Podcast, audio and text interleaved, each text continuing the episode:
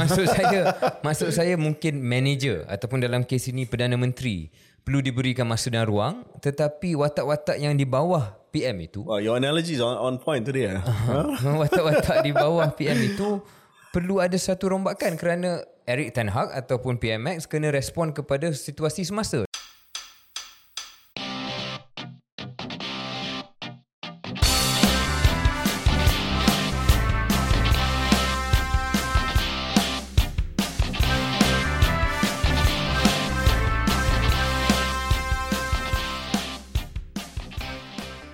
Selamat kembali ke podcast Keluar Sekejap. Kali ini episod ke-55 Keluar Sekejap bersama dengan Case Steak and Lobster. Syaril. Yes. Kali pertama kita betul-betul keluar sekejap dan rekod di tempat lain. Ya, ini adalah episod mungkin pertama selain daripada episod di Universiti Islam Antarabangsa mm, yes. di mana kita buat live show.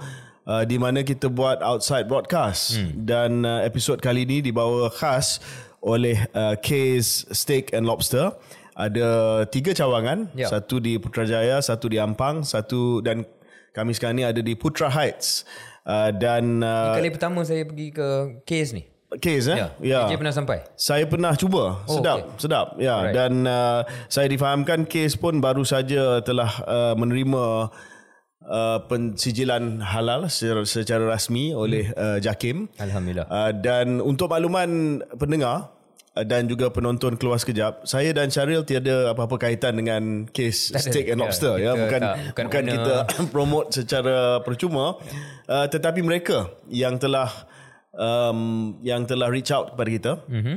uh, untuk menaja episod yes. kali ini Dia taja. Ya, jadi kalau ada yang tanya kenapa kes uh, steak and lobster dan sebagainya ol- oleh kerana penajaan. Betul. Dan jika ada mana-mana kedai lain, restoran lain yang ingin menaja episod keluar sekejap, uh, bolehlah email email yang ada Dialu-alukan. di uh, show notes nanti. Uh, untuk kita bincang rate card kita. Yes, ya. ada. Uh, ini sebahagian daripada usaha untuk monetize uh, podcast supaya kita dapat membawa podcast yang berkualiti kepada pendengar dan penonton keluar sekejap dua kali seminggu. Jadi nanti kita akan uh, ada lunch sikit di case uh, steak and lobster ni. Anyway, Syaril, uh, alang-alang kita dah cakap tentang case steak and lobster. Depan ni ada QR code. Ya. QR code do it now. Kita disebabkan even lunch kita ditaja jadi kita tak akan bayar hari ni pakai uh, duit now QR code lah. Jadi tak timbul isu merchant discount rate dan sebagainya lah. Ya, itu mungkin topik pertama KJ kita nak kita nak sentuh. Jadi apa sebenarnya isu uh, pay du- duit now ni uh, Syaril? Mungkin Syaril boleh uh, explain sedikit sebab uh, agak kecoh uh, selama seminggu ni berkaitan dengan akhirnya pengecualian ataupun waiver uh, yang selama ni diberikan uh, yang dinamakan sebagai merchant discount rate. Mungkin Syaril boleh unpack sikit uh, dan uh, jelaskan kepada pendengar dan penonton kita sikit apakah isu yang uh, ada kaitan dengan PayNet dan duit now ni. Ya, um, mungkin sebagai permulaan ini peluang untuk kita cuba jelaskan KJ dengan bahasa yang mudah ikut pemahaman kita lah. Uh, sebenarnya apa uh, jenis charge dan juga apa sebenarnya yang berlaku dalam sistem pembayaran elektronik ataupun e-payment. Uh, e-payment pe- pembayaran elektronik ni tak sama dengan pembayaran tunai. Kalau tunai penerima dengan pembeli ataupun penjual dengan pembeli bagi tunai selesai halas. Tetapi untuk sistem pembayaran elektronik dia ada pelbagai watak ataupun pelbagai proses yang perlu dilalui. Bukan hanya dua pihak bukan hanya pembeli dan penjual. Pertama kena ada uh, payment gateway ataupun uh, gateway ni apa? Pintu gerbang lawang. Uh, lawang pembayaran. Lawang pembayaran ni adalah uh, bahasa mudahnya mungkin teknologi yang digunakan untuk mula proses pembayaran itu. Boleh jadi terminal kad kredit ataupun kad debit itu uh, payment gateway ataupun uh, duit now QR code ni pun salah satu lawang pembayaran tapi bila masuk saja lawang pembayaran itu akan berjumpa dengan pihak pertama.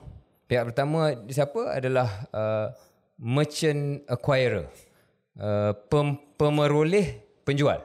Uh, pemeroleh penjual ni adalah kalau ikut bahasa mudahnya wakil kepada penjual yang uh, menghubungkan penjual dengan sistem pembayaran elektronik itu sendiri.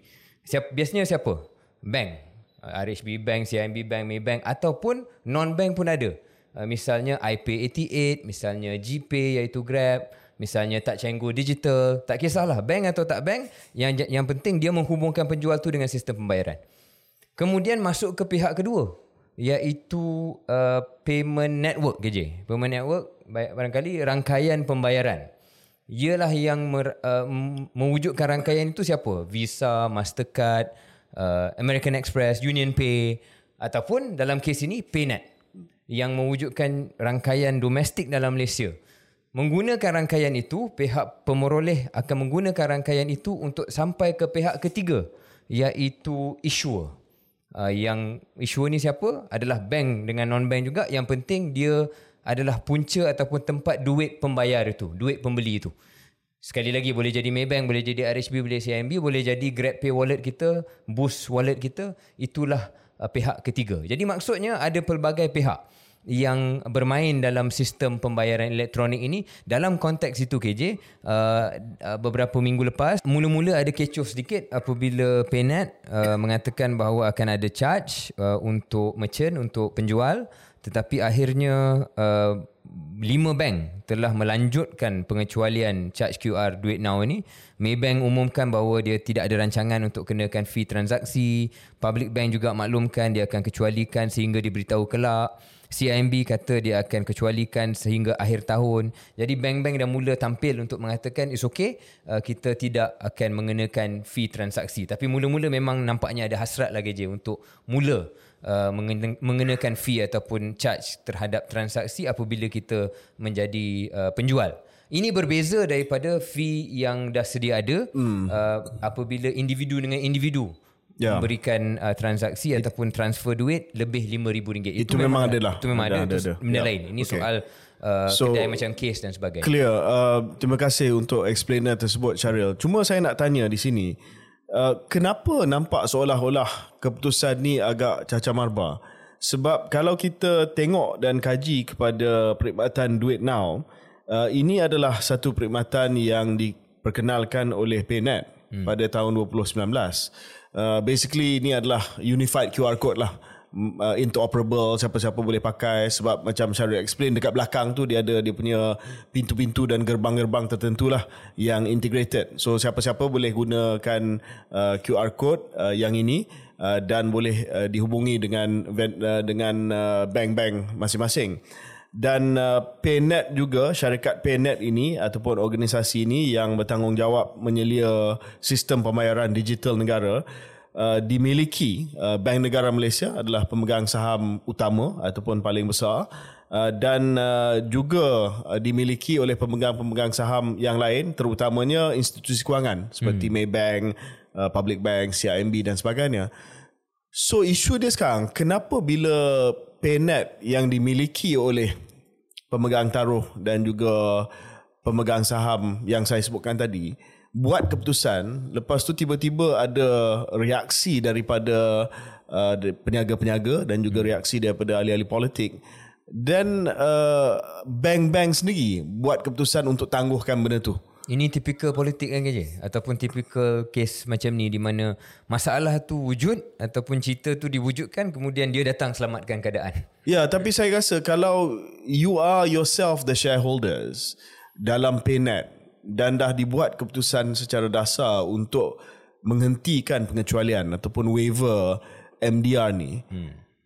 Kenapa tak dibincang awal bersama dengan pemegang-pemegang saham yang lain. So di sini mana kegagalan dia yang telah menyebabkan uh, backtrack ni?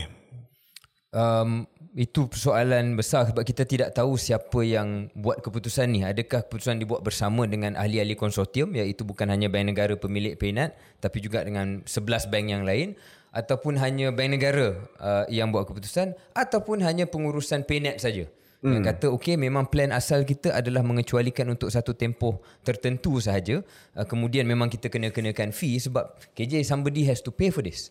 Uh, ya dan kerisauannya adalah um, kerisauan daripada peniaga adalah mereka terpaksa transfer yes. kos ini kepada kepada pembeli. pengguna kepada yeah. pembeli. Sebab uh, apabila PMX mengatakan tidak akan ada apa-apa kesan barangkali maksudnya fee ni akan dikecualikan lah akan terus dikecualikan. Ya. tetapi kalau fee ni memang dikenakan saya tak boleh setuju dengan dengan pandangan bahawa oh uh, fee ni kecil saja maka yang akan bayar adalah uh, penjual. Kita tahu kita tahu penjual dan pekedai ataupun merchant ini akan transfer lah harga tu kepada uh, pembeli sama macam negara-negara lain yang ada sistem yang serupa cuma berbalik pada apa saya kata 10 saat tadi KJ nak nak nak bincang secara ringkas lah memang sistem seperti ini ada maintenance cost dia Uh, to maintain the system, to Okay. maintain the rangkaian, somebody Okay. has to pay. So mungkin bukan fee, tapi bank negara dan konsortium bank has to swallow it lah. Ya, point dia pertama siapa yang akan bayar untuk maintenance, untuk maintenance sistem ini, untuk cyber security yang terlibat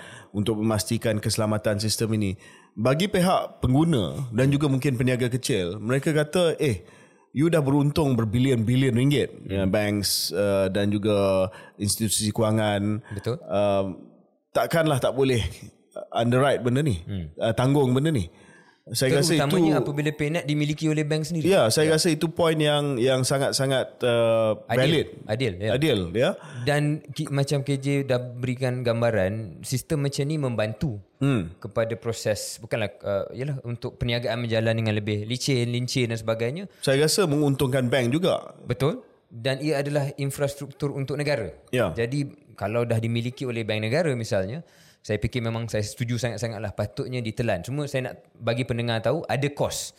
Memang ada cost kos. tak perlu ditang- Saya rasa pendengar tahu memang ada kos untuk mengendalikan sistem uh, duit now dan juga sistem pembayaran digital ini. Hmm. Cuma tidak ada simpati kepada bank sekarang ni. Yes. Itu point dia. Hmm. Takkan ada pun. uh, you mengaut uh, berbilion-bilion dalam keuntungan uh, and then especially C-suite dapat uh, Bonus. gaji dan bonus yang tinggi uh, kesian kepada pekerja-pekerja bank yang uh, sederhana hmm. uh, pekerja yang apa tidak bergaji tinggi tidak front uh, tidak C-suite ni dan akhirnya dilihat sekali lagi sebagai entiti yang tidak memahami hmm. ataupun tone deaf kepada masalah uh, sara hidup yang dihadapi oleh rakyat pada waktu ini. Sehingga saya difahamkan benda ni akan dibawa ke dalam satu jawatan kuasa Nak call. NACOL, uh, National Committee on Cost of Living. Kos hari hidup. Uh, so saya rasa benda ni boleh dielak daripada ia dipanggil untuk dimasuk untuk dibincang di NACOL dan dalam keadaan di mana tidak ada menteri kewangan full time, hmm. ada menteri kewangan part time yang juga perdana menteri, saya rasa benda-benda remeh macam ni sepatutnya tidak menjadi masalah yang membebankan kerja uh, our part time finance minister ni. Ya. Ya. Ya, jadi harap saya rasa kes ni buat buat masa sekarang selesai sebab semua nak tangguhkan.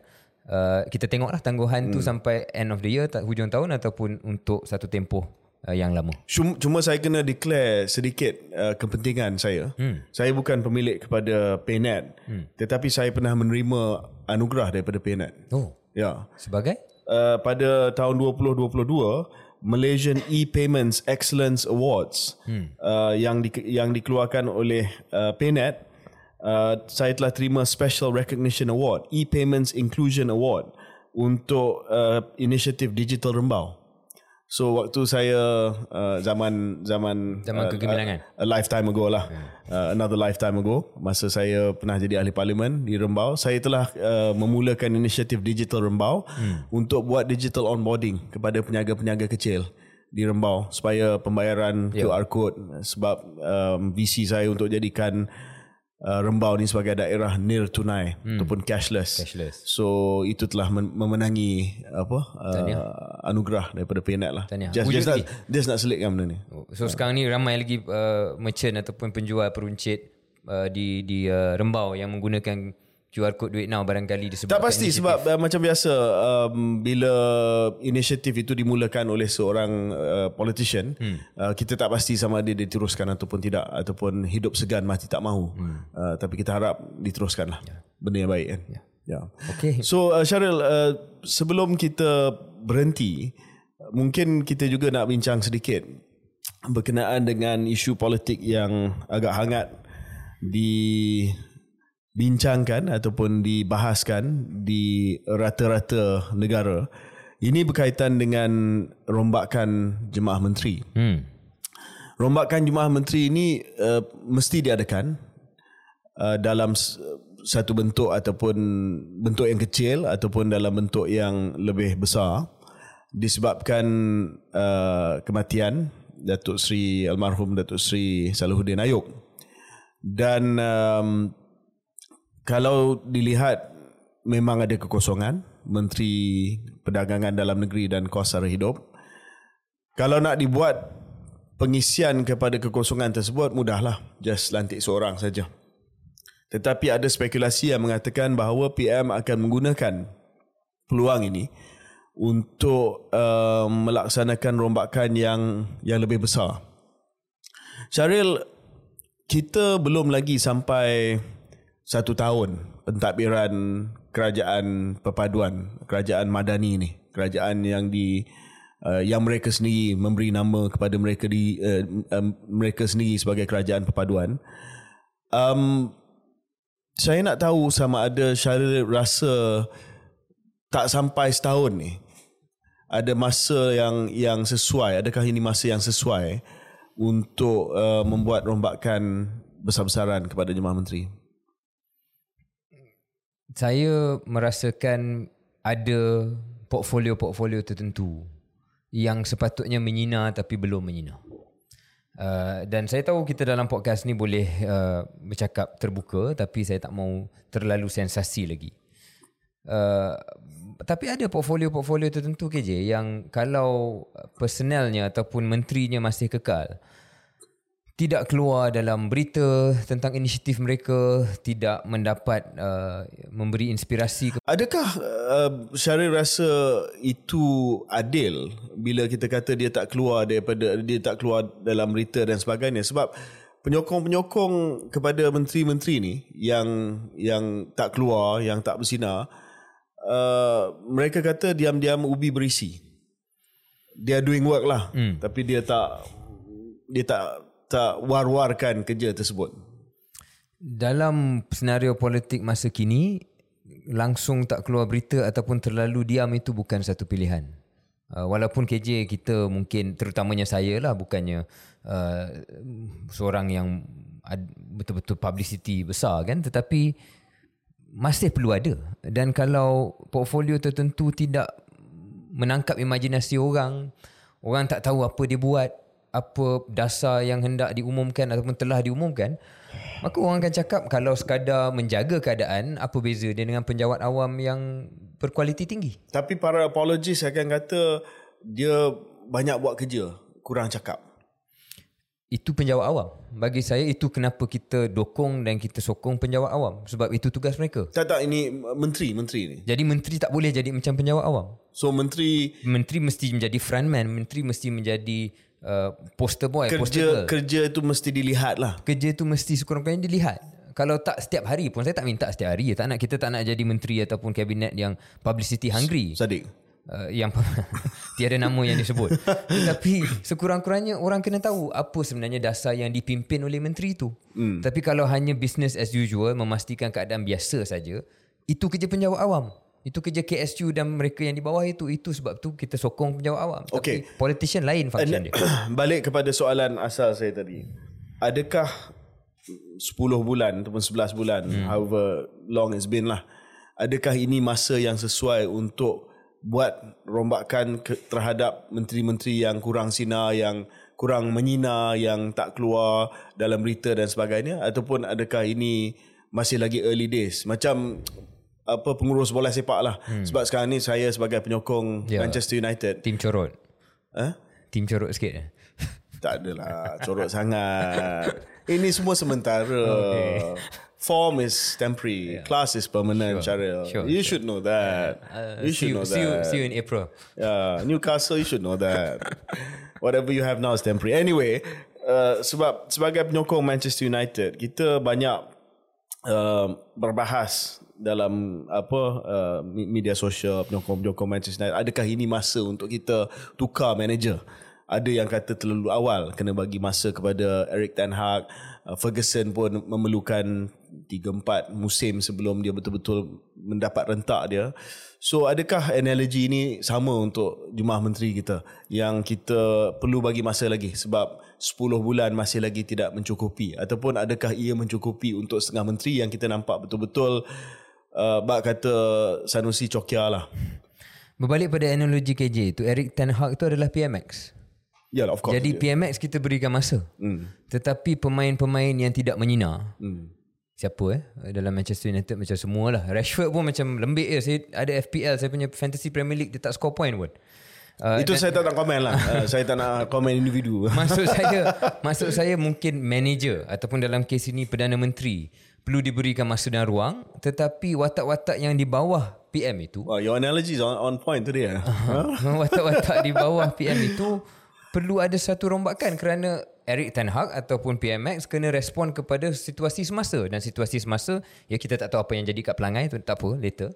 Situasi semasa secara keseluruhan yang terutamanya selepas pilihan raya negeri dan kita cakap tentang undi uh, terutamanya kaum Bumi Putra yang belum lagi beralih kepada PM dia kena respon dengan sesuatu dan mungkin salah satu uh, option dia pilihannya adalah rombakan kabinet. Ya. yeah. Uh, selain daripada rombakan personel hmm. ataupun menteri-menteri, adakah Syaril melihat keperluan untuk mewujudkan kementerian-kementerian yang baru? Sebagai contoh, uh, ada yang saya baca dalam analisa-analisa yang telah pun ditulis dalam seminggu dua ni. Yang pertamanya diwujudkan semula Kementerian Wilayah Persekutuan hmm. sebagai contoh. Dan yang kedua untuk memisahkan kementerian yang disandang sekarang ini oleh sahabat kita yang Muhammad uh, saudara Nick Nazmi uh, iaitu Kementerian Sumber Asli Tenaga dan Perubahan Iklim kalau tak silap saya nama penuhnya uh, supaya ia perubahan iklim tu ada fokus tersendiri. Sebab nampak dia mungkin kementerian tu agak besar sangat. Saya respon yang akhir sekali KJ tahu yang saya suka dengan uh, uh, aksi dan juga prestasi Nick Nazmi. Jadi saya tak rasa uh, sepatutnya dia ada dalam senarai apa-apa rombakan kerana bukan dia cuma kementerian dia dipisahkan. Tapi ia akan mengganggu KJ ia akan mengganggu segala perancangan yang telah pun dilaksanakan kerana bukan krisis iklim saja ataupun perubahan iklim saja tetapi ia berkenaan dengan suruhanjaya tenaga dia berkenaan dengan dasar-dasar yang semua berkait lah semua berkait jadi hmm. dia akan mengganggu proses uh, NETR ataupun pelan peralihan tenaga yang kita dah cakap beberapa kali salah satu daripada dua tiga dokumen induk dalam kerajaan jadi saya tak saya tak pasti kenapa ada hmm. kabar angin itu yeah. barangkali dalam rombakan kabinet ada juga unsur-unsur politik uh, kepartian dan sebagainya yang tidak mencerminkan apa yang betul-betul terpaksa nak mewujudkan lebih banyak lagi jawatan lah untuk accommodate uh, yalah uh, ahli-ahli politik yang masih mencari kerja. Uh, kerana GLC dah penuh dengan ahli-ahli politik yang lain uh, mungkin uh, untuk ahli-ahli politik dan mungkin tertentu, mereka tidak ada kreativiti untuk mewujudkan podcast dan sebagainya. Uh, jadi dia perlukan uh, perlukan watak lain ataupun dia perlukan portfolio uh, yeah. dalam kementerian. Jadi saya boleh bayangkan pihak-pihak tentu akan mengkritik jugalah kalau kementerian baru diwujudkan kerana Pakatan Harapan selalu mengatakan kita ada bloated kabinet dahulu satu hmm. ketika dahulu tapi tak apa uh, itu salah satu daripada banyak senarai kompromi yang sudah pun dibuat dalam 10 11 bulan ini. I mean jemaah menteri yang ada sekarang ni tak adalah streamline sangat. Saya rasa satu dua kurang daripada sebelum ini uh, kabinet Ismail Sabri. Hmm. Jadi yalah macam biasalah dia akan blame benda ni kepada keperluan untuk accommodate dalam kerajaan ya. perpaduan lah. Apa boleh kita buat? Tak apalah. Okey. Ya. kompromi. Uh, ni kementerian, Cuma kementerian wilayah. wilayah ya. ya. Apa cara rasa? Saya rasa pun ada unsur politik mungkin. Uh, mungkin uh, kita tahu Datuk Seri Johari Gani adalah seorang yang dicakap-cakapkan sebagai salah seorang yang boleh menjadi uh, Menteri Kewangan ataupun Menteri Kewangan dua. Beliau sendiri berseluruh dalam parlimen sebulan dua bulan lepas kan. Dia kata hmm. uh, saya bukan nak Menteri Kewangan dua, saya nak Menteri Kewangan satu. Yeah. Itu seluruh daripada Datuk Seri Menteri Kewangan tunggal lah. Ha, the, tunggal. Only, the only minister lah. Dia nak jadi MOF, the main man. Hmm. Uh, obviously that was a joke yeah. ataupun you know state in jest. Uh, tetapi maknanya dalam politik ni tak ada apa benda yang di, fully di, in jest. Di, di, di, disebut secara uh, berseluruh. Right. Dia, okay. mesti ada ada erti, ada, ada, ada maksud. Niat dia. Tetapi tidak semua orang dalam AMNO ataupun kepimpinan AMNO yang suka pada Johari Gani hmm. kerana dia dilihat sedikit maverick. Tak adalah maverick sangat pun sebenarnya. Saya dengar dengar tingkat 38. Tingkat 38 ni di digunakan sebagai uh, satu istilah uh, yang mewakili pucuk pimpinan UMNO lah hmm. sebab uh, pejabat presiden di tingkat 38 ya 38 Betul. kalau tak silap saya. Yeah. Uh, saya dengar 38 uh, kuatir uh, Jogani diberi tugas seperti Menteri Kewangan Ya. ataupun Menteri Kewangan kedua. Betul. Uh, jadi mungkin untuk elak benda itu berlaku, Wilayah lah, Kementerian Wilayah. mereka sedang float idea um, Kementerian Wilayah Persekutuan Ya. yang kementerian yang penting tetapi mungkin tidaklah sehebat Kementerian Kewangan Dari segi kuasa politik. Ya, yang akan pegang politik. pegang kantung kerajaan lah, kantung uh, duit uh, kerajaan. Yang kedua berkenaan dengan Kementerian Wilayah Persekutuan ini, ini uh, tadi Syaril sebut berkenaan dengan uh, pertimbangan politik. Hmm. Tapi saya nak sebut tentang pertimbangan bandwidth. Sebab sekarang ni Kementerian Wilayah Persekutuan dikendalikan oleh Perdana Menteri sendiri. Uh, ia diletakkan di bawah Jabatan Perdana Menteri. Bila tidak ada Kementerian Wilayah Persekutuan, uh, reporting minister dia adalah Perdana Menteri. Hmm.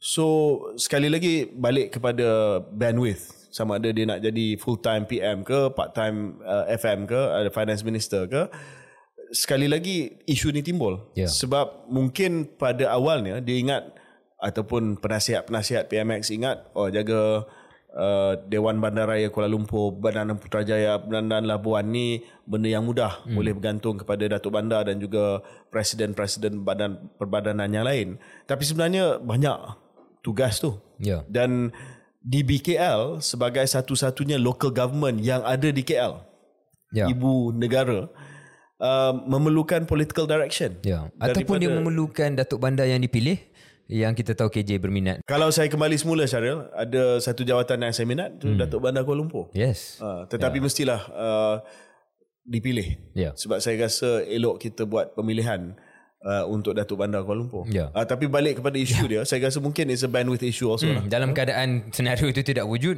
um, agak berat lah untuk seorang individu walaupun individu itu adalah PMX untuk pegang Ya. tiga in fact tiga portfolio uh, jadi mungkin salah satu lagi keperluan untuk kementerian wilayah itu diwujudkan semula Last Syaril, uh, Syaril rasa ada siapa-siapa yang sekarang ni selain daripada Datuk Jogani yang berada di luar kabinet, yang Syaril nak melihat berada di dalam kabinet.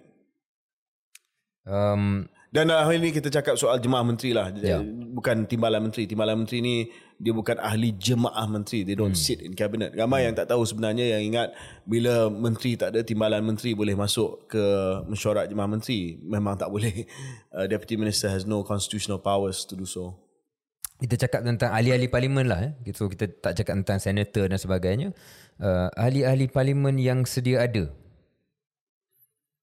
um, selain Datuk Jo saya tak tak tak timbul dalam dalam minda saya dari kalangan mungkin macam YB Shah sebagai seorang yang sekurang-kurangnya daripada Barisan Nasional uh, yang uh, muda jadi ada sedikit wakil di situ mungkin beliau di patut diberikan peluang dah hmm. dua kali menjadi timbalan menteri hmm. ataupun bawah dua perdana menteri lah menjadi timbalan menteri ada sedikit pengalaman pentadbiran di situ. Hmm. Uh, jadi saya fikir mungkin itu yang muncul dalam minda saya. Tapi tidak ada yang betul-betul saya nak letak lah.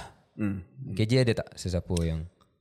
Uh, kalau kita tengok dari segi uh, prestasi setakat ini belum ada yang saya rasa menyelah sangatlah. Hmm. Cuma yang menjadi persoalan sekarang ni adalah kedudukan presiden-presiden parti-parti komponen. Hmm. Uh, terutamanya Datuk Wee Ka Siong dan juga dalam kes MIC Timbalan Presiden Datuk Saravanan sebab uh, Tan Sri Vigneswaran dia tak dia bukan ahli Dewan Rakyat sama ada mereka akan dimasukkan ke dalam kabinet ataupun tidak.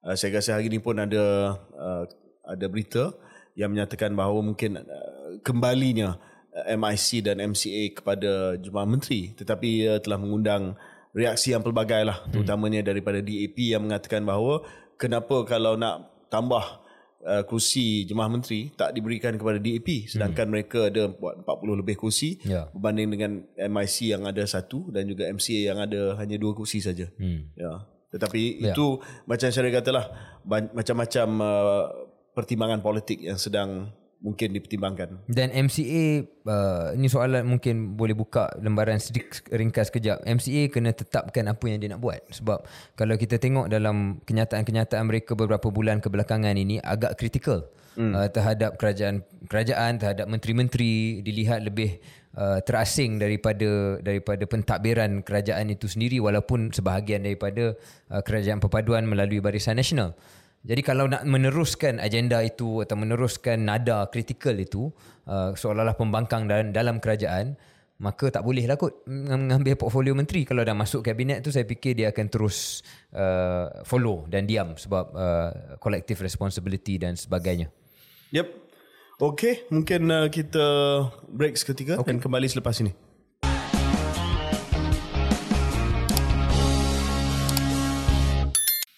Selamat kembali ke episod 55 Keluar Sekejap. Episod khas di Case Steak dan Lobster. Uh, KJ tadi kita cakap tentang rombakan kabinet. Kita nak terus bercakap tentang politik. Uh, kali ini tentang uh, pemilihan uh, PAS ataupun Muktamar PAS 2023 yang sepatutnya ada pemilihan tetapi diumumkan tiada pertandingan untuk jawatan lima tertinggi PAS iaitu Presiden, Timbalan Presiden, tiga naik Presiden. Uh, pada muktamar tahun ini, muktamar ke-69 yang dijadualkan berlangsung pada 20 hingga 22 Oktober. Setiausaha Agung PAS Datuk Seri Taqiyuddin Hassan berkata ini kerana hanya ada masing-masing satu pencalonan untuk jawatan Presiden Timbalan Presiden manakala satu daripada empat calon naik Presiden menarik diri maknanya ada tiga naik Presiden hanya tiga calon. So untuk lima jawatan tertinggi itu tiada calon yang uh, datang melawan penyandang lah. Uh, ini yang menjadi ceritanya uh, KJ uh, dan pelbagai reaksi uh, ter, uh, termasuklah sindiran daripada Presiden AMNO sendiri uh, dan juga Timbalan Perdana Menteri yang mengatakan pendek ceritanya oh dulu AMNO didakwa uh, ataupun dituduh tidak demokratik uh, akhirnya PAS pun buat kerja yang serupa ataupun yang lebih teruk katanya kerana didakwa ada arahan daripada uh, pimpinan tertinggi PAS PAS untuk menghalang uh, pertandingan itu. Jadi PJ, apa beza dia? Um, bila saya baca berita dan ini kita ambil di pada paras muka lah ya face value. Uh, naik Presiden PAS sebagai contoh Datuk Muhammad Amar Nik Abdullah yang selalu dikenali sebagai Nik Amar. Dia keluar kenyataan bahawa tiada apa-apa arahan dan bila dia buka kepada pencalonan memang tidak ada calon-calon lain yang hmm. nak bertanding untuk top 5 presiden timbalan presiden dan uh, naik presiden uh, malah Sanusi sendiri Datuk Seri Sanusi Makno uh, Menteri Besar Kedah yang ramai yang mengharapkan akan mungkin hmm. bertanding jawatan yang lebih tinggi sebab dia hanya AJK kalau tak silap saya hmm. dia hanya AJK kepada jawatan kuasa pusat equivalent of uh, AMNO punya uh, majlis tinggi ramai yang kata mungkin Sanusi akan pergi ke peringkat naik presiden sebab dia uh, dapat kemenangan yang besar di Kedah dan menjadi panglima kepada PAS pada waktu ini. Uh, dia sendiri uh, telah buat keputusan untuk menolak calon naik presiden. Hmm. Ya, dia keluarkan kenyataan bahawa saya tahu saya uh, setara mana dalam PAS kualiti untuk pimpin parti dan sektor lain berbeza cirinya. Jadi calon memang menang boleh tapi nak pimpin PAS kena ada ciri lain. Uh, sebab itu di Kedah saya boleh jadi menteri besar tapi Suruhjaya orang lain sebab kualiti dan ciri berlainan. Ni apa yang disebut masa ya, dia datang masa episod kita. Episod uh, keluar sekejap. So sekarang ni um, macam mana kita nak tafsirkan benda ni sebab kita tak tahu uh, dinamika dalaman PAS. Mungkin ada tekanan ya sebab kita berdua bekas ahli politik juga. Kita tahu sebab dalam parti politik tu walaupun tiada arahan secara rasmi uh, ada hint lah hmm. jangan bertanding. Hmm. Ya, tak payahlah nak bertanding. Tetapi uh, secara rasminya dia beza dengan AMNO sebab AMNO meluluskan usul. Yeah. That's the big difference. Hmm. Itu perbezaan yang sangat-sangat besar.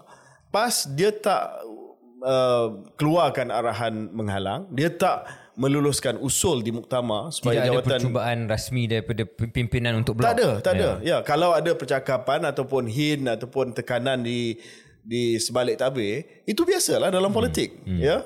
Sekurang-kurangnya tidak ada usaha untuk menghalang secara rasmi. Hmm. Tetapi dalam kes AMNO hari itu, um, memang ada usaha ya. untuk bukan hanya membuat usul tetapi untuk menghukum dan uh, bersubahat siapa? dengan kerajaan untuk membenarkan usul tersebut. Ya. Dan ada hukuman dan penalti yang dibayar oleh mereka yang tidak menyokong usul tu yang berdiri di dewan untuk mengatakan tak menyokong. Ya, termasuk yang sedang bercakap hari ini. Ya. um, so saya rasa bila Presiden AMNO dan juga orang lain kata Ah, kita tengok keluar sekejap nak cakap apa hmm. tentang PAS Ini- ni. ini yang uh, ini yang cakap. kita cakap fakta dia adalah dalam kes PAS apa yang kita tahulah kalau Hmm. kita nak ambil face value pada paras permukaan dia uh, tidak ada usaha secara rasmi untuk menghalang. Ya. Cuma tidak ada siapa yang nak bertanding. Itu berbeza. Sangat-sangat berbeza. Sangat berbeza. Cuma KJ kalau boleh kita ambil peluang ini juga, saya nak katakan pada pandangan saya politik politically PAS miss an opportunity lah. Ya. Dia I buat agree. saya agree. rasa percaturan yang mungkin silap. Kerana ya kita boleh terangkan perbezaan secara objektif. Tetapi apa yang dilihat di luar sana ialah tidak ada demokrasi dalam PAS. Saya nak sebut dekat PAS dan Perikatan Nasional ni, anda adalah pembangkang. Sebagai pembangkang, anda tidak dapat mendominasi berita dan cerita dan imajinasi rakyat seperti kerajaan sebab kerajaan ada peluang hari-hari ada event, hari-hari ada kenyataan, hari-hari akan keluar berita dan uh, kacamata televisyen. Anda tidak ada peluang itu. Anda perlu grab sebarang peluang untuk memberikan satu inspirasi dan message dan juga optik yang akan uh, buat orang suka kepada anda. Dan apabila anda dilihat tidak membuka ataupun tidak ada pertandingan dalam pemilihan, apa yang membezakan anda dengan UMNO? Apa yang membezakan anda dengan lawan anda? Jadi di sinilah saya fikir mungkin sepatutnya dibagi je lah. Tapi walaupun saya setuju dengan apa yang Syaril cakap, apa lagi yang boleh mereka buat? Saya saya ambil contoh dia ya. boleh galakkan pertandingan. Okey, uh, tim- timbalan Presiden PAS Datuk Seri Tuan Ibrahim, uh, Tuan Man.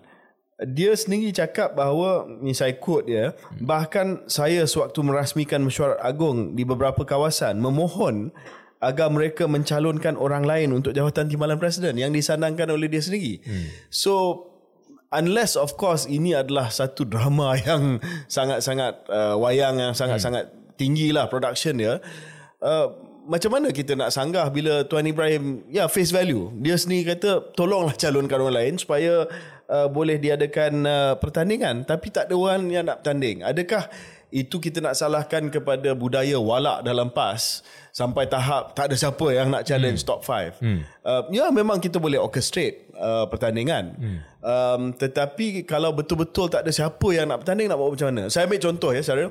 Um, mungkin pendengar yang muda uh, tak tak tahu ataupun uh, ada yang lupa uh, waktu saya bertanding untuk jawatan ketua pemuda uh, dua-dua kali saya lawan jawatan ketua pemuda uh, bukan free.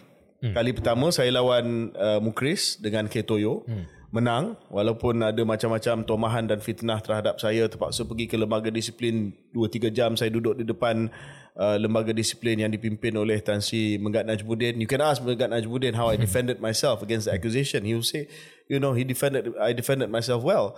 Uh, itu yang kali pertama saya menang. I remember I was working for you. Yes, that's right. Uh, you, you were one of my campaign uh, uh, CR. Yeah, I got more than 50% of Ya, that state. Terima kasih. Terima kasih. um, the second time, walaupun uh, sebagai penyandang ketua pemuda, um, saya tak minta supaya jawatan itu tak dipertandingkan. Saya saya buka walaupun tidak ada serious contender the second time. Remember Syarif tak ada Yeah. serious contender. So, so, saya rasa ada 3 4 orang yang bertanding. Yes. Uh, yang lawan saya walaupun saya sapu habis semua uh, Hmm. almost 191 bahagian saya menang. Tapi at least ada pertandingan dan kita letakkan supaya threshold uh, nilai ambang untuk mendapat pencalonan itu tidaklah terlalu tinggi sangat siapa-siapa boleh bertanding lah. Hmm. Uh, cuma dalam PAS ini saya tak pasti sama ada budaya walak tu kuat sangat sampai walaupun dia tak ada apa-apa sekatan, tak ada apa-apa halangan, susah nak manufacture pertandingan sebab tak ada siapa yang nak lawan. Jadi saya fikir mungkin itu jawapan dia budaya itu tetapi disebabkan budaya itu dipandang serong oleh sebahagian daripada pengundi yang anda sedang cuba tangkap menipas sebab itu anda kena orchestrate sepatutnya. Yeah. Jadi that's why I think it's an opportunity miss. Yang kalau orchestrate pun kita tahu yang maintain lima tu akan menang kot. Hmm. ya, betul lah. Tapi uh, satu lagi soalan persoalan yang lagi serius lah Syaril hmm. uh, berkenaan dengan uh, budaya tak nak bertanding jawatan-jawatan yang utama ni. Sama ada dilarang secara rasmi sama ada memang budaya dalam parti itu um, lebih kepada walak tidak mau uh, membawa perubahan yang yang besar. Hmm. um, ataupun sama ada berlakunya hin dan sebagainya tekanan di belakang tabir. Um, kita dalam keadaan di mana uh, ada satu filem Hollywood dia tajuk dia No Country for Old Men Tapi Malaysia ni country for old men. Sebab kalau kita tengok kepada parti-parti politik utama kita, susah untuk orang muda menjadi pemimpin kepada parti tersebut. Kalau kita tengok kepada part, uh, negara-negara lain di mana munculnya orang macam Justin Trudeau, uh, Rishi Sunak uh, dan sebagainya. Jacinda Ardern. Jacinda Ardern, mereka bukannya telah terpaksa mewujudkan parti sendiri hmm. untuk menjadi this third force. Tetapi mereka diterima oleh the entrenched powers of their own parties. As of the their own established leader. party as the number one leader. Ya, bukan sebagai antara token. Mungkin the exception is uh, Emmanuel Macron lah. Dia hmm. tubuhkan parti dia sendiri on march sebab dia rasa uh, dia mungkin tidak akan dapat tempat di parti sosialis ataupun di parti Gaullist dan sebagainya. He went his own way as a third force and he won. Tetapi dalam kes-kes yang lain yang saya rujuk tadi, Trudeau, uh, Ardern, uh, Sunak, mereka jadi pemimpin kepada established party. Hmm. Maksudnya parti yang established tu, parti konservatif, parti uh, ataupun Barack Obama for that matter, uh, yeah. Democratic Party Yeah. di di United States pada waktu itu umur dia 40 uh, awal 40-an. Hmm. Tetapi di negara kita established party tak akan bagi laluan kepada orang muda. Hmm. Kita tengok it's not just uh, apa nama ni PAS. UMNO uh, 70 lebih. PKR hmm. 76. Amanah also sama. Mungkin DAP lah. Tetapi DAP dia ada subtext banyak-banyak subtext tu. Uh, kuasa di uh, di sebalik tabir dan sebagainya. We have to be realistic also. DAP walaupun nampak agak uh, ke depan dari segi uh, pimpinan muda yang sekarang ni jadi Setiausaha Agong, kita kena tahu bahawa ada banyak gameplay di sana lah.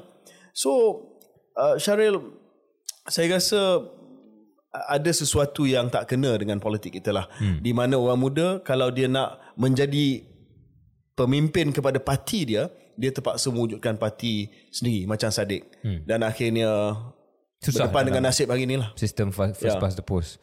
Ya, um, saya rasa simptom kepada masalah Malaysia adalah lack of renewal. Uh, susah untuk kita buat pembaharuan sama ada dalam sistem politik ataupun sistem ekonomi. Um, mungkin itu salah satu identiti negara kita yang perlu diperbetulkan. Um, I don't know.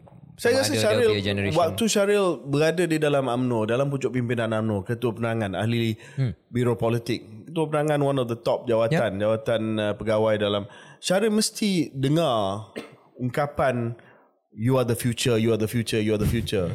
Saya risau dalam AMNO dan juga established uh, parties dalam uh, dalam Malaysia ni, dia asyik kata you are the future sampai kita mati you are the future. Uh, ada, Apa yang saya nak cakap the future is now god damn it. You know, um, I'm ready for it now. yeah. Tapi the problem is you tak nak bagi peluang. kita keluarkan diri kita dalam dalam uh, perbualan ini KJ. Um, Ya, I mean, contoh lah, contoh, contoh. yang kita Ya. berikan.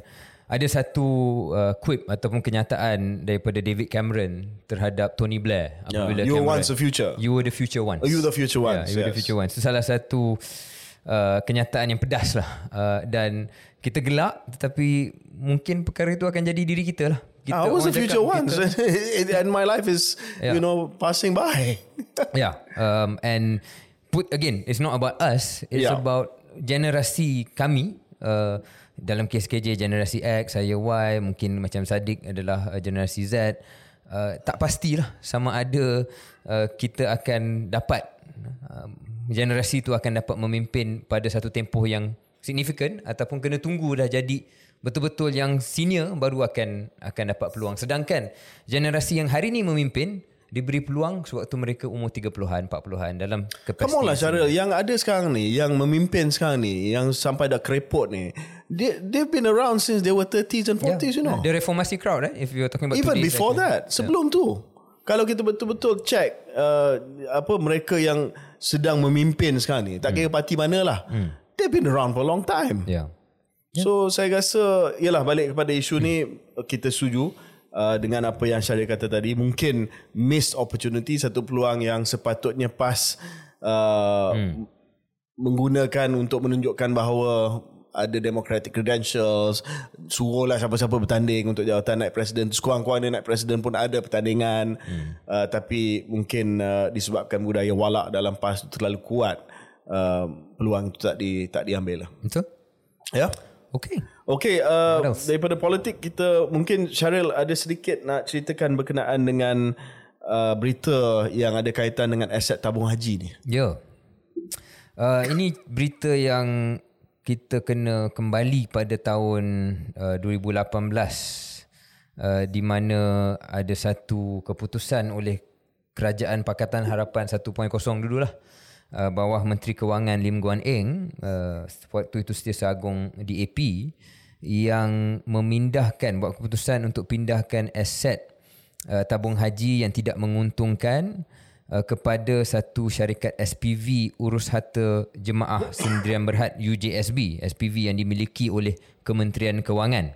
Jadi apa yang berlaku kalau kita ingat pada 2018 uh, adalah uh, tabung haji uh, mengalami satu krisis uh, kewangan ataupun krisis credibility juga dan apa yang berlaku untuk membantu tabung haji membolehkan ia menjadi satu entiti yang uh, okey semula dari segi aset dan juga liability-nya.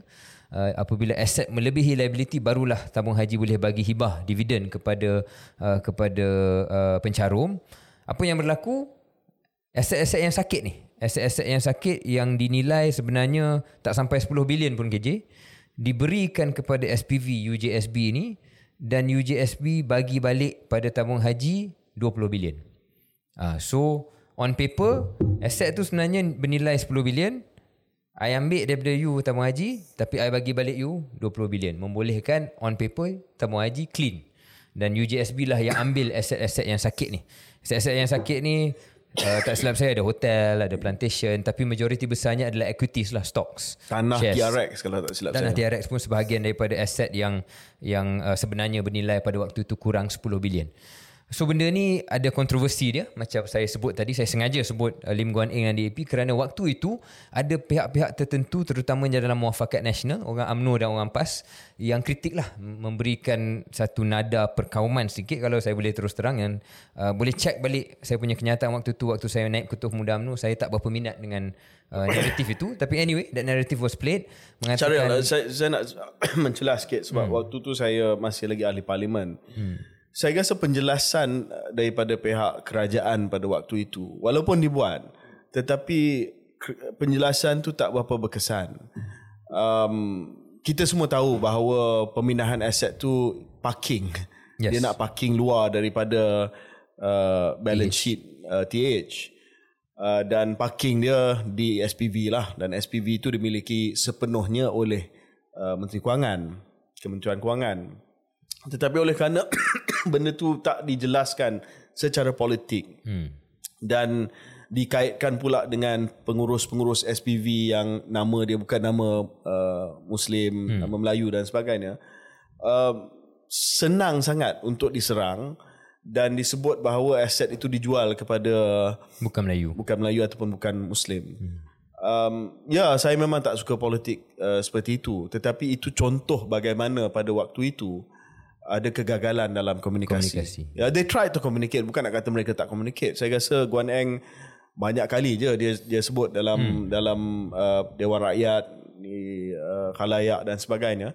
Uh, tetapi uh, for whatever reason dia post truth lah benda hmm. yang tak betul tu boleh di di uh, dijadikan sebagai kebenaran yeah. uh, dan uh, jelas kegagalan pada waktu itu uh, terhadap PH 1.0 terhadap uh, Kementerian Kewangan dan kepada pasukan komunikasi uh, Lim Guan Eng. Ya.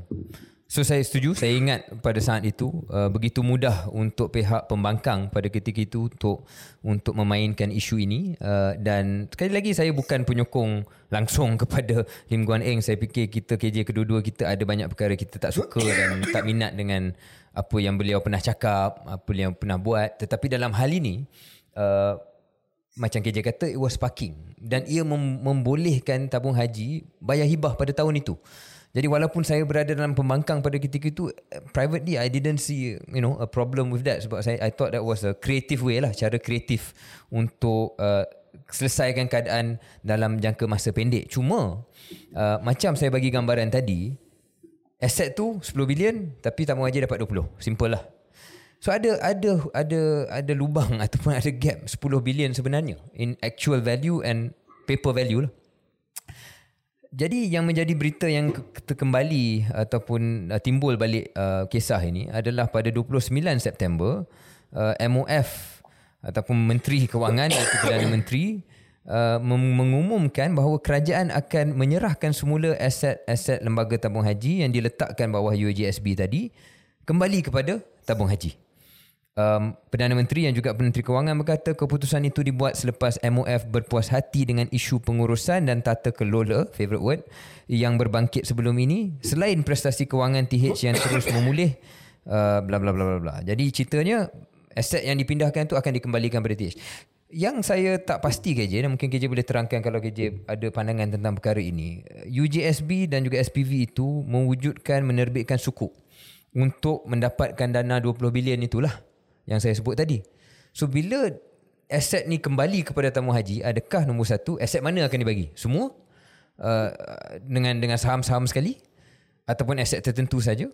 Kedua, okey kalau dah bagi aset kembali pada tabung haji, so UJSB ni tak ada apa-apa lah. Sedangkan UJSB ni telah menerbitkan sukuk dan dia kena bayar balik sukuk tu bila sukuk tu dah matang nanti.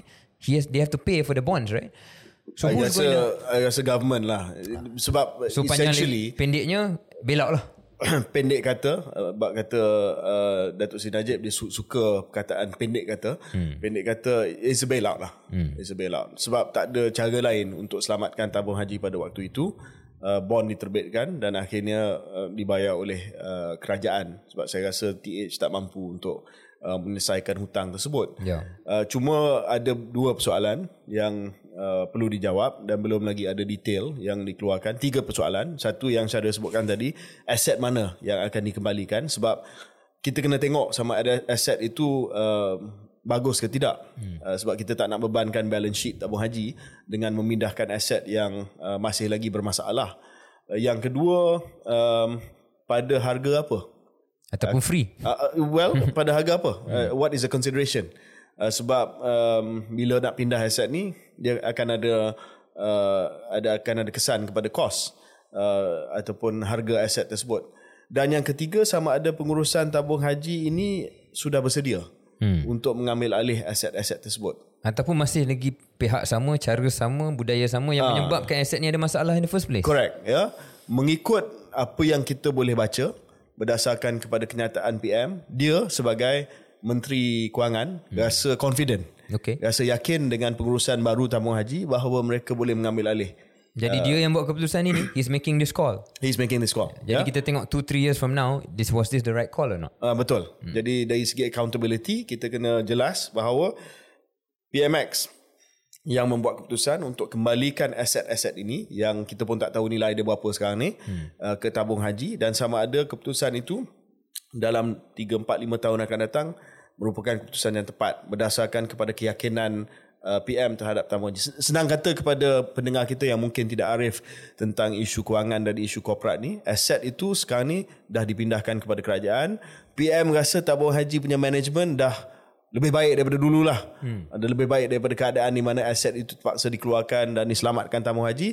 Dia mungkin rasa bahawa CEO baru, uh, lembaga uh, pengarah baru, manage senior management baru adalah management yang bagus yang boleh dipercayai untuk memindahkan balik semula aset-aset tersebut supaya tamu haji boleh mengusahakan ataupun memajukan aset tersebut. And that's correct, right, Syaril?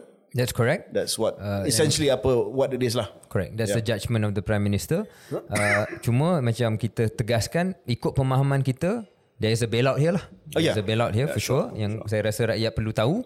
Uh, dan di sini yang sepatutnya dibincangkan mungkin satu ketika nanti kenapa berlaku begitulah kenapa teruk sangat aset tabung haji which pada tahun tahun 2018 dan 19 tak dapat cakap sepatutnya ada suruhanjaya diraja hmm. berkenaan dengan tabung haji tak tahu lah banyak sangat itu yang permintaan dulu daripada AMNO supaya hmm. ada RCI berkenaan dengan tabung haji dan sebagainya. Tapi dia nak buat RCI lebih kepada kenapa transfer pada US, UJSB. Dan bukannya kenapa bukan, di, kenapa terpaksa transfer. Correct. Ya, dalam hal itu saya agak uh, berbeza pendapat lah dengan rakan-rakan dalam UMNO sebab pada waktu itu dia nak ada RCI kenapa aset itu ditransfer kepada uh, SPV uh, yes. yang ditubuhkan oleh uh, kerajaan uh, pada waktu itu Kementerian yeah. Kewangan pada waktu itu dan bukan sangat why did we end up in that situation in the first place correct ya yeah? yeah. uh, dan mungkin itu sensitif sebab melibatkan kawan-kawan kita jugalah yeah. yang satu ketika dahulu pernah uh, berada di kepimpinan tabung haji KJ uh, sebelum tamat cerita ni ap- apakah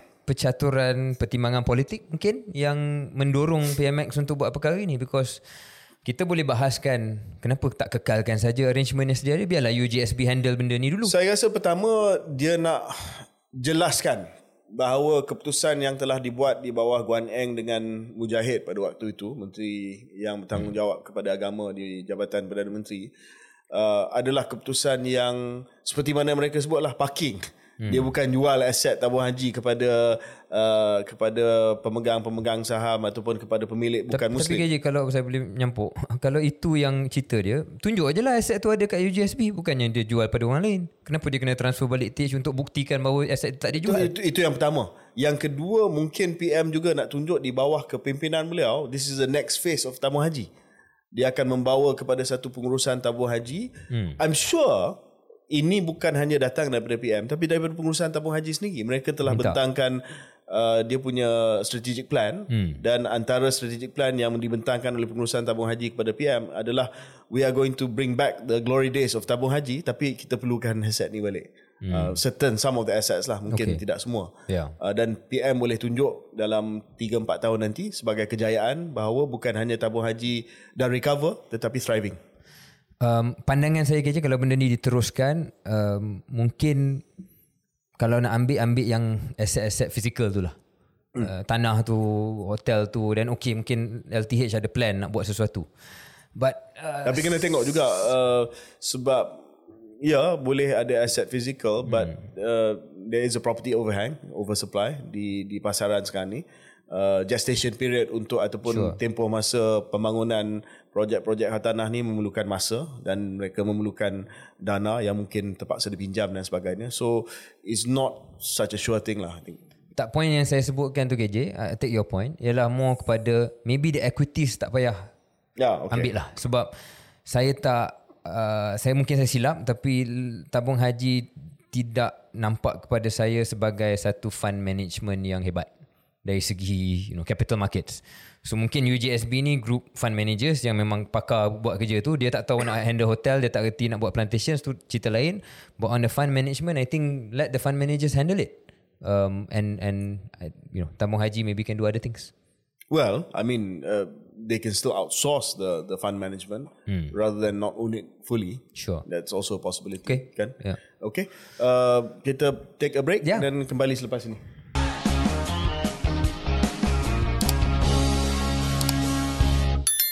Selamat kembali ke episod ke-55 Keluar Sekejap yang dibawa oleh K's Steak and Lobster. Hmm. Syaril, last uh, topik yang kita nak bincang pada episod kali ini ada kaitan dengan isu alam sekitar. Tadi saudara Syaril sebut bahawa antara menteri yang pada pandangan Syaril dan juga saya sangat perform adalah saudara Nick Nazmi. Yang berhormat saudara Nick Nazmi, uh, menteri sumber asli alam sekitar dan juga perubahan iklim to give him his full title. Tetapi sekarang ni ada satu isu yang berlaku setiap tahun iaitu isu jerebu terutamanya jerebu rentas sempadan. Hmm.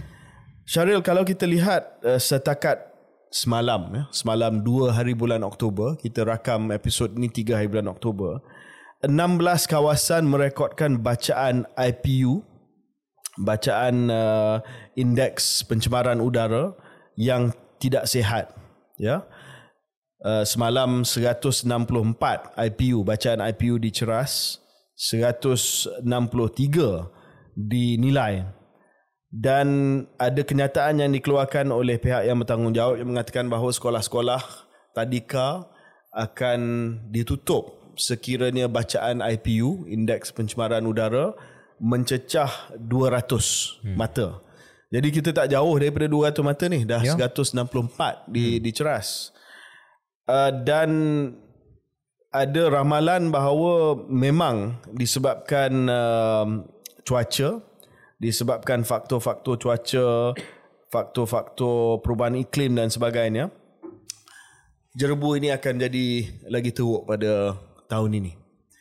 Syaril, isu yang kita nak bangkitkan pada episod kali ini bukan sangat berkenaan dengan respons Kementerian Pendidikan berkenaan jerebu sebab itu semua dah ada SOP. Macam saya katalah kalau dia mencecah 200 uh, mata pada IPU, dia akan tutup sekolah. Kita terima ya. Dan saya pun pernah jadi Menteri Belia dan Sukan satu ketika dahulu teruk sangat jerebu dan ada banyak acara sukan yang terpaksa kita uh, batalkan disebabkan faktor uh, kesihatan dan juga faktor keselamatan. Isu yang kita nak bincang hari ini adalah berkaitan dengan rentas sempadan, jerebu hmm. rentas sempadan. Kenapa saya sebut rentas sempadan? Kerana kita tahu berdasarkan kepada data yang kita dapat melalui gambar-gambar satelit jerebu yang kita mengalami di Malaysia kebanyakannya lah bukan semua kebanyakannya majoriti daripada jerebu yang kita yang kita uh, terpaksa berdepan ni sebenarnya berpunca bukan daripada negara kita. Tetapi berpunca daripada negara jiran kita. Specifically dia berpunca daripada negara Indonesia lah. Yang masih lagi mengamalkan uh, budaya pembakaran. Pembakaran uh, untuk dia clear dia punya uh, hutan untuk dia clear dia punya ladang dan sebagainya dan ia hanya bukan hanya melibatkan uh, pekebun kecil di Indonesia. Hmm. tetapi juga melibatkan syarikat-syarikat besar. Syarikat-syarikat peladangan yang besar dan dan sebagainya. Dan ini adalah maklumat yang kita dapat daripada Pusat Meteorologi ASEAN bukan kita sendiri. Tetapi ASEAN Specialized Meteorological Center ASMC yang mengesahkan bahawa titik panas dikesan di bahagian selatan Kalimantan dan Sumatera. Tapi malangnya Syaril, setiap kali kita bangkitkan isu ni dan yang paling kerap bangkitkan isu ni adalah Malaysia dan Singapura. Ya. Kita dapat penafian daripada pihak Indonesia. Masuk kali ni eh? Termasuk kali ni menteri yang sama uh, Ibu Siti Nurbaya masih lagi uh, in denial dan mengatakan bahawa tidak ada jerebu rempas rentas sempadan ke Malaysia. Hmm. Maknanya tidak ada kebakaran yang ada di Indonesia, titik panas yang ada di Indonesia yang menyebabkan jerebu di sini. Syaril, macam mana kita nak hidup dengan jiran macam ni? oh, garang. Um, diplomasi mungkin itu. Oh, come on lah. Berapa satu, tahun satu. lah kita berdiplomasi dengan dia orang? Saya rasa KJ masalah asasnya adalah tiada kuasa penguatkuasaan dalam apa-apa saja treaty, perjanjian dan kita boleh bincang peranan ASEAN kat sini yang sekali lagi tidak mencapai potensinya. Uh, tetapi the fundamental question is apa yang boleh dibuat terhadap uh, negara lain kerana kedaulatan negara itu. Jadi Saya rasa patut kita saman dia orang. Sebab kalau kita ikut customary international law, international law ni undang-undang antarabangsa dia sama ada berteraskan kepada customary ataupun uh, uh, amalan hmm. uh, undang-undang antarabangsa ataupun kepada treaty yang eksplisit. Hmm. Kalau customary international law Syaril ada no harm principle. Maknanya kita tak boleh memudaratkan yeah. negara lain. Yeah. Dalam usaha kita memajukan negara kita, kita tak boleh memudaratkan negara lain. Itu memang dalam customary international law. Dan uh, mesti ada penalty terhadap isu tersebut. Dan saya rasa kalau kita nak bergantung kepada the ASEAN way, di ASEAN Way ini adalah uh, budaya dalam ASEAN lah. Hmm. Tidak ada campur tangan dalam negara lain. Hanya boleh melalui diplomasi. Ya, walaupun kita ada ASEAN Agreement hmm. on uh, trans, boundary haze, boundary haze uh, tetapi tidak ada sanction. Tidak yeah. ada satu penalty. penalty kepada negara yang tidak mengikut kepada perjanjian ini. Sebab tu zaman ah yang ni saya saya puji zaman Menteri Yobin dia hmm. pernah hantar nota kepada kerajaan Indonesia waktu berlakunya jerebu pada tahun 2019 uh, dan balik kepada sahabat kita Nik Nazmi. Saya harap sebab Nik Nazmi setakat ni dia dia tak cakap apa-apa. Hmm. Saya harap dia juga tegas hmm. macam Yobin pada tahun 2019 untuk minta supaya uh, Indonesia buat sesuatu dan perkara ni dibangkitkan di peringkat ASEAN. You know Cheryl that Singapore dah fed up sangat dengan jiran ni. Uh, dia dah buat akta dia sendiri dia dah buat akta dia sendiri di Singapura uh, undang-undang yang digubal di Singapura uh, yang uh, boleh digunakan Singapore's Transboundary Haze Pollution Act pada tahun 2014. Uh, undang-undang tersebut boleh uh, memberi kuasa kepada kerajaan Singapura untuk menuduh charge uh, mana-mana entiti di dalam ataupun di luar Singapura uh, yang menyebabkan jerebu di, uh, di di di Singapura dan syarikat tersebut uh, boleh dikenakan denda cuma masalahnya tak pernah sebab Ya. enforcement di di Indonesia Ya. tak susah nak dapat bukti Indonesia tak cooperate Indonesia menafikan oh ini bukan daripada negara Ya. uh, ini bukan daripada negara kami pak Jadi berbalik pada apa yang saya katakan tadi, uh, disebabkan tidak boleh dikuatkuasakan, maka jalannya adalah masih lagi diplomasi. Mungkin kedua-dua boleh wujud, boleh buat undang-undang, kita pun patut wujudkan mungkin uh, serupa dengan apa yang Singapura buat. Tetapi untuk dapatkan kerjasama, sama ada penggunaan undang-undang itu ataupun untuk lebih baik mengelakkan isu ini in the first place atau meminimalkan memerlukan perbincangan diplomasi yang berterusan bersama dengan Indonesia. KJ mengatakan tentang Singapura, kawan kita Profesor Simon Tay, SIA, Singapore International Institute Uh, sorry, Singapore Institute, Institute of International, International Affairs, Affairs, uh, merupakan badan pemikir think tank yang paling tua di Singapura. Uh, mereka mewujudkan laporan tentang transboundary haze ni jerebu rentas sempadan ni setiap tahun. Dan apa yang menarik perhatian saya adalah uh, dah tahu dah perkara ini akan berlaku. Dah boleh agak dah bulan apa yang akan berlaku. Jadi mungkin di sini bukan hanya Nik Nazmi tapi menteri-menteri lain dalam rantau ini perlu lebih agresif dalam diplomasi mereka. Diplomasi ini tak semestinya lembut. Diplomasi ini cuma di belakang tabir uh, bercakap dengan dengan pihak Indonesia bahawa okey kita dah namp- nampak dan you pun boleh setuju ya ini data menunjukkan dengan cuaca yang sedia kala El Nino lah apa benda dan sebagainya kebarangkaliannya kalau kita tak buat apa-apa bulan 7 bulan 8 akan berlaku sekian-sekian. Uh, jadi mungkin itu yang kita terlepas peluang dan membuatkan saya sedikit risau adalah baca balik uh, report uh, daripada SIA tu yang saya cadangkan semua pembaca ataupun pendengar kita pergi kepada website siaonline.org um, pada bacaan mereka tahun 2024 akan menjadi yang lebih serius lagi Ya. disebabkan keadaan cuaca tahun depan. So dalam hal tersebut saya ingin melihat pendirian yang lebih tegas daripada kerajaan kita. Bukan saja daripada saudara Nik Nazmi tapi juga daripada Yang Berhormat Datuk Seri Diraja Dr. Zamri hmm. sebagai Menteri Luar, malah daripada PMX sendiri hmm. yang bangkitkan isu ni. Hmm. Ya secara diplomasi tak apa. Tetapi secara diplomasi yang tegas Ya. kepada Presiden Jokowi, kepada pemerintah di Indonesia bahawa we cannot go along the ASEAN way. Sebab ASEAN way ni selama ni lah yang telah menyebabkan kita ni hmm. uh, bersesak nafas di Malaysia disebabkan kebakaran yang berlaku di Indonesia. Ya. Dan kalau ada syarikat Malaysia di Indonesia Ya. yang melakukan kebakaran, please take action against them. Hmm.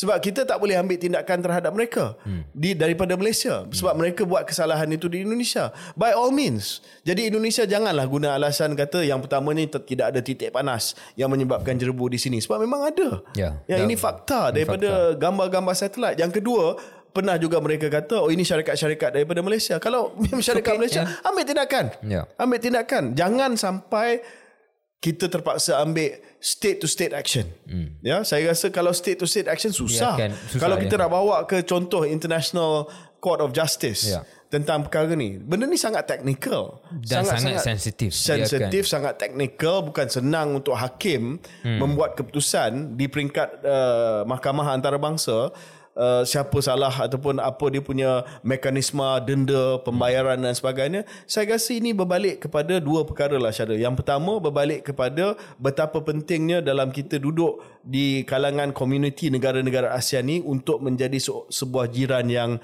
bertanggungjawab dan jiran yang baik. Sebab apa yang berlaku di dalam ASEAN ni dia akan ada kesan kepada kita terutamanya berkaitan dengan alam sekitar berkaitan dengan migrasi orang ya banyak isu yang dibangkitkan oleh Indonesia terhadap Malaysia sebagai contoh tentang layanan uh, pekerja mereka di sini dan kita kena respon dan bila kita salah kita kena perbetulkan dalam hal ini they are wrong hmm. dan they must do something yang kedua Syaril adalah this uh, perception bahawa dalam ASEAN ni ada abang besar Uh, hmm. Disebabkan begitu, uh, bila dia melibatkan uh, abang Indonesia. besar, hmm. tekanan dia terbatas. Singapura, Malaysia, yang lain mungkin tak pedulilah sebab Filipina, Laos, Cambodia, Myanmar dia tak Tak kena. tak kena hmm. pada jerebu ni. So maybe it's just a Singapore Malaysia thing. Uh, tetapi dalam hal ini kita melihat jelas bahawa uh, ada negara yang dianggap persepsi dia sebagai negara yang besar di ASEAN yang tak peduli langsung kepada uh, kepada penderitaan yang dihadapi oleh uh, oleh um, jiran-jiran. Hmm. Jadi menghitung hari detik demi detik untuk jerebu ini tidak ada lagi. Hmm. Ya. Okay. tahu kan lagu tahu, tu? Tahu, tahu, tahu. Uh, nak saya nyanyi kan? Uh, boleh. Menghitung hari detik demi detik agar jerebu ini tidak ada lagi, yeah. Pak. Okay. Okay, KJ. Hmm. Uh, anything else ataupun dah lapar dah? Uh, sebelum kita uh, berhenti podcast, ada banyak feedback daripada apa? Uh, episod yang lepas. Hmm. Salah satu daripadanya adalah uh, Talent Corp. Banyak Talent Corp dia oh yes, dia, dia forward dia, dia, dia repost uh, uh, usaha kita untuk mempromosikan the critical occupations list tapi mereka juga akan uh, telah pun uh, apa menyampaikan message kepada keluar sekejap bahawa memang wujud uh, kalau dulu kita kata Singapore Global Network hmm. dia dah ada tahun ini dia melancarkan apa yang dikenali sebagai My Heart Initiative hmm. But our point still stands. Yeah. Nobody knows about My Heart Initiative. Yeah. My Heart Initiative ini adalah inisiatif daripada Talent Corp hmm. untuk menghimpunkan diaspora Malaysia uh, macam Singapore buat melalui Singapore Global Network. So maybe Talent Corp needs to work harder lah yeah. untuk mempromosikan. But anyway, it's called My Heart Initiative. Uh, we hope that the Malaysian diaspora can look into it. I mean, it just it sounds like a cardiology initiative rather than a global network initiative. But anyway, yeah. it's there. We knew it was there. Cuma point kita masih lagi adalah uh, usaha-usaha macam ni perlu diwar-warkan lah. Syaril, yep. anything else on, on your side? No, I think uh, this um, I'm hungry. Saya nak makan uh, case steak dan lobster. Terima kasih kepada case steak and lobster, uh, terutamanya cawangan Putra Heights. Kerana dan kita mengalalukan restoran lain. Ya untuk uh, menaja keluar sekejap dan uh, kita harap pendengar kita juga akan uh, uh, ada peluang untuk datang ke uh, Case Steak and Lobster mungkin untuk uh, meraihkan uh, tarikh-tarikh yang istimewa uh, hari jadi dan sebagainya. Okay? Okay. Terima kasih. Let's eat.